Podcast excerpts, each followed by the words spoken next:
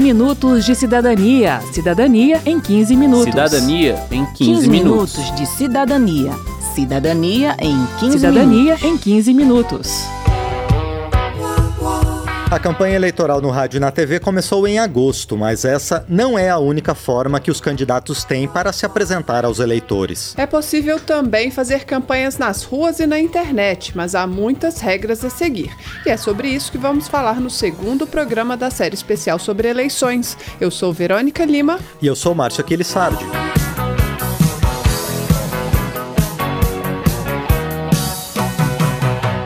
2016, a campanha eleitoral está mais curta. Se antes os candidatos tinham 90 dias para apresentar suas propostas, agora são 45. A propaganda no rádio e na TV também foi reduzida de 45 para 35 dias no primeiro turno, com dois blocos de 25 minutos. No segundo turno, o horário de propaganda eleitoral no rádio e na TV cai de dois blocos diários de 20 minutos para dois blocos de 10 minutos, começando na sexta-feira depois do primeiro turno.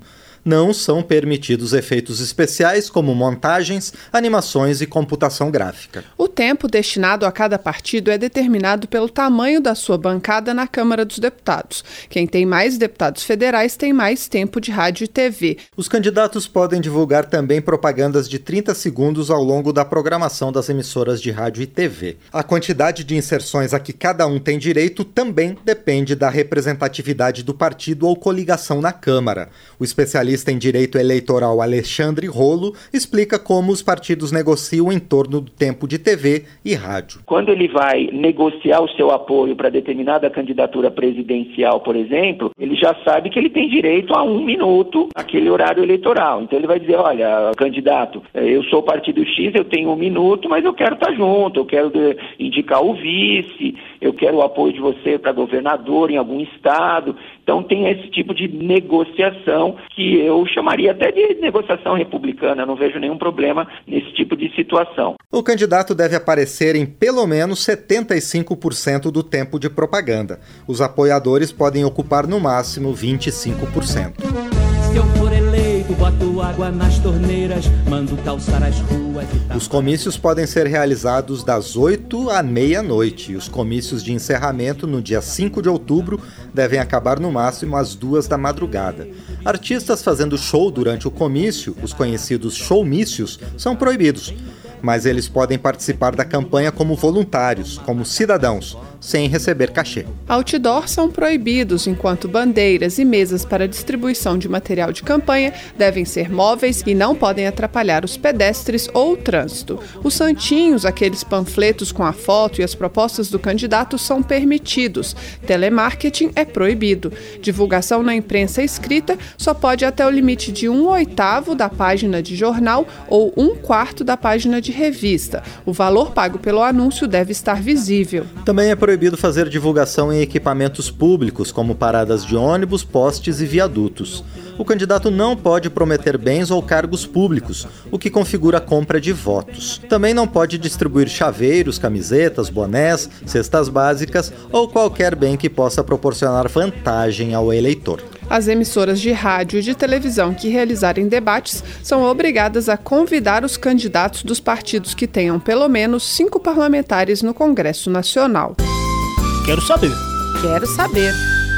Os eleitores que desejem demonstrar apoio a seus candidatos também devem respeitar algumas regras. O Bruno Rangel, da Comissão de Direito Eleitoral da OABDF, fala sobre algumas delas ao responder as perguntas dos cidadãos que conversaram com a gente na rodoviária de Brasília. Meu nome é Paula. Eu posso pintar o muro da minha casa com o nome do meu candidato? A pintura de muro foi proibida. O que se pode fazer agora é a colocação de um cartaz com até meio metro quadrado no muro ou onde se pretender na casa. Janela, portão, desde que seja gratuito. Pode colocar a foto do candidato no carro, a pessoa? Pode colocar? Pode colocar um adesivo do candidato no seu carro. Nos vidros traseiros é possível colocar um adesivo perfurado na extensão total e é possível também colocar adesivos menores nas outras partes do veículo, desde que não sejam emendados para gerar um efeito outdoor. Quem é que pode fazer vaquinha na campanha da internet? Vaquinha na internet, na verdade, não é a campanha em si, né? A vaquinha na internet é uma campanha de arrecadação de recursos. Qualquer candidato ou partido pode fazer essa campanha para arrecadação de recursos, desde que seja feita via empresa devidamente credenciada pela Justiça Eleitoral e que exista uma estrita prestação de contas em relação à origem da doação. Então não se pode receber doação sem saber quem doou. É preciso que tenha identificação de quem doou, qual o CPF dessa pessoa. E aí no momento da utilização desses recursos na campanha, esses dados todos vão para a prestação de contas. Algum candidato pode me obrigar a votar nele? Nenhum candidato ou qualquer pessoa pode obrigar a votar em quem quer que seja. O voto é espontâneo e livre. Esse é um grande valor constitucional, foi uma grande vitória da democracia brasileira. O voto é secreto e é até comum que alguns empresários ou algumas pessoas que têm alguma ascensão sobre um determinado grupo os ameacem com demissão caso não votem nele. E a lei é muito severa em relação a isso. Qualquer hipótese em que exista obrigação de votar, é preciso que isso seja denunciado à Justiça Eleitoral e certamente os responsáveis terão punição severa. Eles prometem uma coisa na sociedade, para a população, e depois que ele ganha, parece que ele esqueceu daquilo ali. Por exemplo, aquilo ali também não deveria ser cumprido? Olha, as promessas de campanha devem sempre ser cumpridas. Então, ao longo do mandato, se ele não cumpre as promessas de campanha, é muito difícil tirá-lo durante esses quatro anos. Mas é possível não reelegê-lo. O eleitor precisa ficar muito atento para, quando tiver avaliando propostas de candidatos à reeleição, é preciso resgatar o que ele prometeu em 2014, por exemplo, e verificar se ao longo do mandato essas propostas foram cumpridas. Ou se eventualmente ele não está repetindo as mesmas propostas de campanha de 2014 em 2018. Se entender que ele não cumpriu as promessas de campanha e nem teve uma explicação razoável, nem, nem foi a sociedade se explicar, entendo que cabe aí o, o voto de rejeição, né? Vote em outro.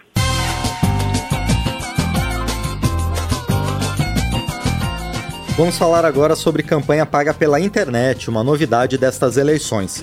Está permitido o chamado impulsionamento de conteúdo, em que o candidato paga para que a sua mensagem tenha mais visibilidade nas redes sociais. Ele também pode investir dinheiro em palavras-chave para que fiquem nas primeiras posições nos sites de busca mas o impulsionamento não pode ser feito com o uso de robôs e só pode ser bancado pelo próprio candidato ou partido. Publicidade em outros canais na internet, como banners em sites de terceiros, não é permitida, mas os candidatos podem enviar mensagens por e-mail e divulgar mensagens em seus próprios sites. O consultor legislativo Roberto Carlos Martins aponta alguns pontos positivos da campanha via internet. Os benefícios são por conta de uma possibilidade de uma campanha é mais barata, fazer propaganda na internet parece ter um custo é, inferior aos meios tradicionais. Isso, de certo modo, democratiza a propaganda. É um meio de quem não é conhecido fazer suas ideias chegarem ao eleitor. Isso é positivo, a possibilidade de se fazer uma campanha limpa e ter um alcance grande. O alcance é grande, mas não é universal, como se imagina quando se fala em internet. Na visão do diretor do Instituto de Estudos Sociais e Políticos da Universidade do Estado do Rio de Janeiro, João Ferri Júnior, a propaganda em rádio e TV ainda tem muita importância, mesmo em tempo de internet. Por meio do horário eleitoral gratuito, que o político, o candidato, tem chance de se comunicar diretamente com seu eleitorado potencial, com os cidadãos. E fora desse período, ele depende da grande mídia para chegar aos. É e é um filtro da grande mídia brasileira, que geralmente é muito forte, muito político, muito enviesado, entendeu?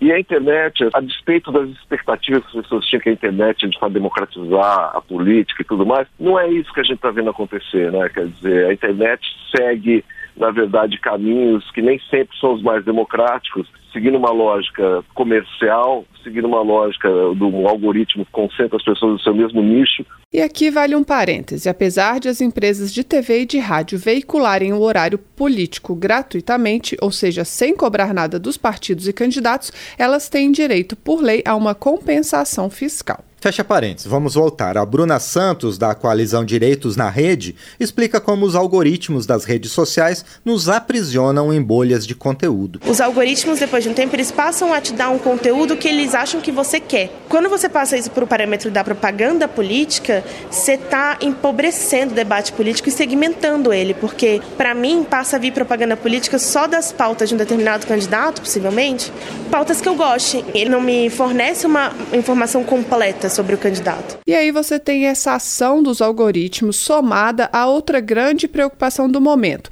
que é a propagação de notícias falsas ou enviesadas nas redes sociais, que pode ser potencializada pelo impulsionamento de conteúdo. O resultado, segundo Jonas Valente, diretor do Intervozes, Coletivo Brasil de Comunicação Social, é a possibilidade de um candidato ter várias caras, dizendo uma coisa para um eleitor e outra para outro. A liberação de conteúdo impulsionado publicidade paga em plataformas como o Facebook e o Google podem ter um efeito tão danoso como as chamadas notícias falsas. Infelizmente, isso foi aprovado na reforma eleitoral do ano passado e a gente vai ter que garantir que essas plataformas tenham muita transparência para que as pessoas saibam quando um anúncio está chegando até elas, por que chegou até elas, quem anunciou e para quem chegou. Vale a pena ficar atento, pois os posts precisam ser identificados como propaganda eleitoral. Essa lógica rege também os programas eleitorais no rádio e na TV. São proibidas matérias externas que pareçam ser jornalísticas, quando na verdade são apenas informações organizadas para valorizar o candidato, ou seja, propaganda. No rádio e na televisão não são permitidas propagandas eleitorais pagas. Algumas entidades públicas lançaram cartilhas e guias sobre fake news e campanha na internet. As dicas principais para não ser vítima de notícias falsas são: desconfie da informação e, antes de compartilhar, verifique a veracidade da notícia na fonte original ou em outras fontes confiáveis. No site do 15 Minutos, nós disponibilizamos os links para as cartilhas, além de outras matérias, vídeos e entrevistas sobre eleições. Acesse rádio.câmara.leg.br barra 15 minutos de cidadania. Existe também uma cartilha sobre o que governos e servidores públicos não podem fazer durante o período eleitoral. Nos três meses que antecedem a eleição, por exemplo, os agentes públicos não podem fazer pronunciamento em cadeia de rádio e TV, nem promover eventos para inauguração de obras. A lógica por trás disso é evitar o uso da máquina pública em prol de um candidato.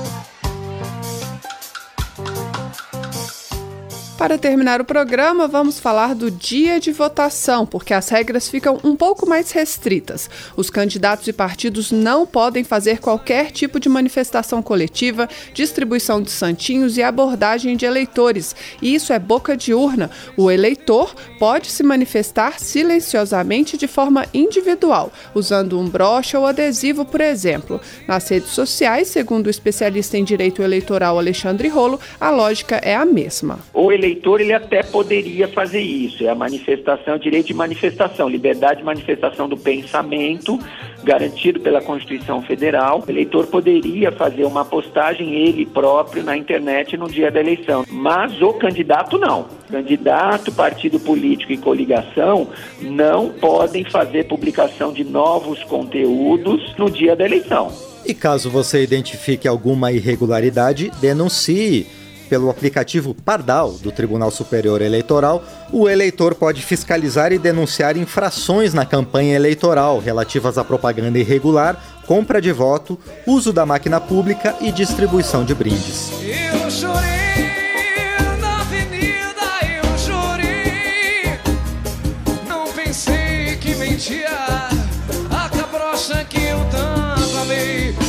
Termina aqui o 15 Minutos de Cidadania, que teve produção de Cristiane Baker e de Lucélia Cristina, trabalhos técnicos de Newton Gomes, edição e apresentação de Márcio Aquilissardi e de Verônica Lima. Se você tem alguma dúvida, mande pra gente. O e-mail é rádio.câmara.leg.br e o WhatsApp é o 61 999 7890 80.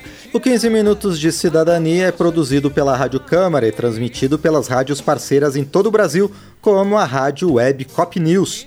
Você pode conferir esta e outras edições do programa no site radio.câmara.leg.br barra 15 minutos de cidadania. Uma boa semana e até o próximo programa. Até lá! 15 minutos de cidadania. Cidadania em 15 minutos. Cidadania em 15, 15 minutos. minutos de cidadania. Cidadania em 15 Cidadania minutos. em 15 minutos.